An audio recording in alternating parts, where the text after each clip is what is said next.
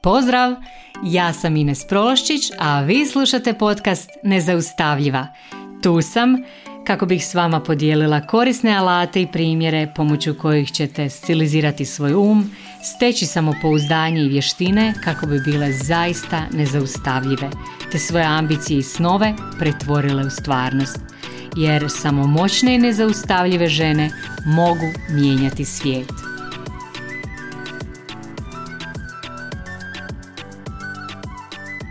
Drage moje, pozdrav! Evo, nakon malo duže pauze odlučila sam krenuti sa snimanjem novih epizoda.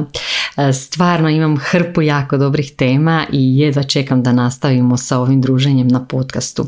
E, uglavnom od posljednje sezone sam e, pokrenula čak i TikTok kanal na kojem objavljujem gotovo svaki dan pa me slobodno možete potražiti i tamo. Tamo dijelim hrpu sadržaja vezanog za osobni razvoj poput ovog na podcastu, znači za osobni i poslovni razvoj, ali tamo planiram dijeliti u budućnosti i dosta nekakvog životnog sadržaja vezanog za zdravlje, za životni stil i razno razne druge teme koje su nam e, svima jako važne. Uglavnom, u današnjoj epizodi e, podcasta ću govoriti o pretjeranom ugađanju drugima. E, ovu sam temu izabrala zato što je to tema koja se stalno provlači kod žena s kojima radim coaching jedan na jedan, a često se javlja i među vašim pitanjima koje dobivam u DM na Instagramu. Zato mi se čini da je to baš fenomenalna tema za otvoriti sljedeću sezonu, otvoriti ovu novu, novu sezonu, zato što je to tema koja je svima vama očito bitna. I još jedna stvar, u novoj sezoni mi trebate jako neposlušne, znači jako, jako neposlušne. Uglavnom, ja sam, mogu vam reći, uvijek bila neposlušna i kad bi mi neko rekao da nešto ne mogu, e, onda bi ja baš onako sve preokrenula da pokažem svima da mogu i znači ja, to je jako bitno i mislim da mi je to bilo onako presudno za uspjeh u svemu onom čime se bavim. A kako se i vi možete osloboditi tog pretjeranog ugađanja te grozne navike koja vas zapravo sputava da živite svoj život punim plućima, e o tome ću govoriti u današnjoj epizodi. Ovo sam nazvala groznom navikom zato što stvarno mislim da je to grozna navika i mislim da je loša za nas. Iako su nas cijeli život uvjeravali da je to super, da je to poželjan oblik ponašanja, najčešće se događa da su nas od djetinstva odgajali, a posebno nas žene, djevojčice, da budemo dobre, da budemo poslušne, da uvijek svima pomognemo, da svima ugodimo i tako dalje. Ok, da odmah nešto razjasnim na, na početku, da razjasnim ist in Panik, ich pojmova, e, znači pomagati drugima zato što istinski želiš pomoći drugima, zato što imaš potrebu pomoći, zato što se dobro osjećaš i želiš to podijeliti s drugima ili vidiš da je netko recimo u nevolji, a ti si se tu našla i ti si osoba koja može pomoći, to, je, to su drugčije situacije, znači to ne govorim o tome. E, u tim situacijama kad vidiš da je netko u nevolji, kad želiš pomoći, e, tu smo mi i moralno obavezni pomoći zato što je to um, jedan normalan plemenit čin uh, i to vas zapravo uh, čini ljudskim bićem. Znači o tome ovdje ne govorim jer to je sasvim poželjno i to nastavite raditi. Ako do sad niste imali naviku na ovaj način pomoći nekome, e sad uh, krenite jer mislim da je to izuzetno važno. Ako to radite, hvala vam moje ime isto divni ste i mislim da je to fenomenalno. Ali znači u ovoj epizodi ne govorim o tome, nego govorim o onom pretjeranom, o onom lošem obliku udovoljavanja drugima, pretjeranog ugađanja drugima, što gotovo većina žena zapravo još uvijek smatra da je to skroz normalno, da se tako mora. U engleskom se taj izraz zove people pleasing, a ja sam to prevela kao pretjerano udovoljavanje ili pretjerano ugađanje. Prvo, znači kako smo se mi uopće dovele, dovele do toga? Pa u biti u našem društvu je još uvijek nekako poželjan oblik ponašanja taj da svima ugodimo, da podmetnemo svoja leđa i tako dalje i onda žene najčešće smatraju da ako se žrtvuju za obitelj, ako se žrtvuju za svoje roditelje, prijatelje, poznanike i nekakve random ljude e, koje sretnu, e, onda su one kao jako dobre osobe i e, znači ponosno nose taj nekakav orden žrtve. E, sad vas moram, moram vam razjasniti neke stvari. Ovo je zapravo jako primitivan način ponašanja. Zato što dolazi iz nekakvog primitivnog, iz našeg primitivnog mozga koji je zapravo nekad bio element za preživljavanje.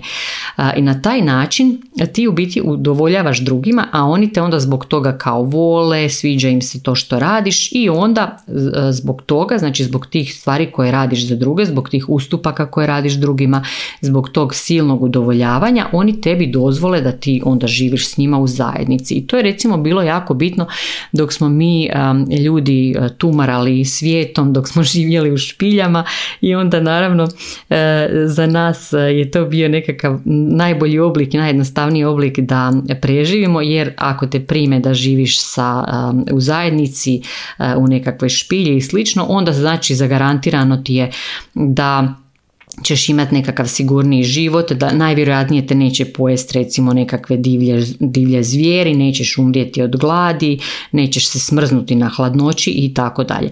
Ali zapravo kad pogledamo današnje, današnje okolnosti u kojima živimo, u biti danas e, nam ta osobina zapravo čini baš suprotno. E, I danas ako se želiš svima svidjeti, ako previše udovoljavaš svima oko sebe, ti u biti u konačnici izgaraš jer svaki put kad ti svima redom govoriš da, kad nikad nikome ništa ne možeš odbiti, kad nikad ne možeš reći ne, ti zapravo sebe dovodiš u situaciju u kojoj si stalno na nekakvom rubu burnouta, na rubu da izgoriš i to nikako nije dobro za tebe. I sad idemo, idemo prvo osvijestiti na koji način živimo. E, sad bi ti bilo najbolje da razmisliš malo, da napraviš refleksiju.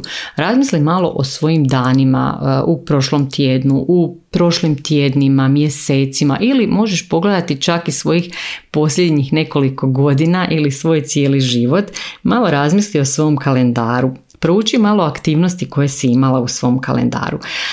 Ako ti je tvoj svakodnevni kalendar zatrpan tim nekakvim aktivnostima koje odrađuješ za druge, na primjer na svoje slobodne dane koje si, koje si sebi odredila za nekakve svoje aktivnosti koje tebe vesele ili nekakve stvari koje moraš obaviti za sebe, a ti recimo te svoje slobodne dane ustupaš aktivnostima vezanim za usluge nekim drugim ljudima, onda je vrlo vjerojatno da si sklona pretjeranom ugađanju drugima. I ti zapravo ne živiš svoj slobodan život, nego živiš po nekakvom obrazcu koji si naučila nekad u djetinstvu.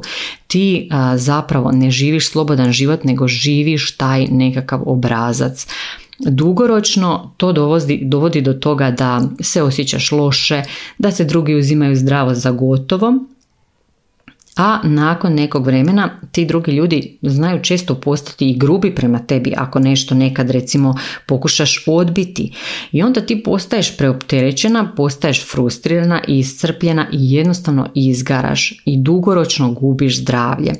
E, najčešće ženama koje su e, pretjerano sklone tom udovoljavanju drugih e, strada recimo štitnjača jer one nikad ne mogu iskomunicirati svoje potrebe, onda strada kralježnica recimo zato što nikad nisi potpora sama sebi, ne zauzimaš se za sebe i e, vrlo često nam se to odrazi kao nekakva bolest, bolovi u kralježnici, hernije diska i tako dalje. I sad što možemo mi napraviti? Daću vam sad e, taj jedan recept koji u biti možete iskoristiti odmah i najbolje bi bilo da ga iskoristite odmah. Znači prvo obavezno pogledajte taj svoj kalendar, ono što sam vam e, malo prije rekla i ako je taj vaš kalendar prepun tih nekakvih aktivnosti e, na koje e, pristajete protiv svog zdravlja, e, te sve aktivnosti odmah otkaži. Znači sve što je nije u skladu sa tvojim zdravim životom odmah otkaži. Znači doslovno se javi tim osobama, reci im ok, drag si mi, draga si mi, volim provoditi vrijeme s tobom i isto tako imam svoje poslove koje moram obaviti moram se pobrinuti za sebe i zato moram otkazati ovu aktivnost. Ponekad, znači u nekim slučajevima, pogotovo kad ovo što sam spomenula, kad nije usklađeno sa tvojim zdravljem, onda jednostavno ne moraš ništa posebno obrazlagati, nego se samo javi na vrijeme tim ljudima kojima si nešto obećala i reci im da ne možeš to obaviti, da ne možeš sudjelovati i tako dalje. Jednostavno moraš presjeći i sve te aktivnosti jednostavno ukloniti iz svog kalendara.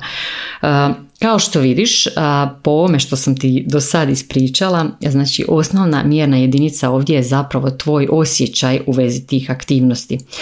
Znači kad god te netko nešto zamoli, ako imaš super osjećaj u vezi toga, ako ti se to baš radi, ako baš želiš sudjelovati, onda naravno pristani, sudjeluj, uživaj, budi tamo ono prisutna do kraja i neka ti bude fenomenalno. Ali, ako te netko nešto zamoli i ti onako osjetiš da ti je muka, da ti se doslovno tijelo raspada pri samoj pomisli da to ideš obaviti, e onda jednostavno odbi bez ikakvog obrazlaganja i to je to daj sebi dozvolu da kažeš ne svim aktivnostima od kojih ti je muka. Znači to je prva stvar.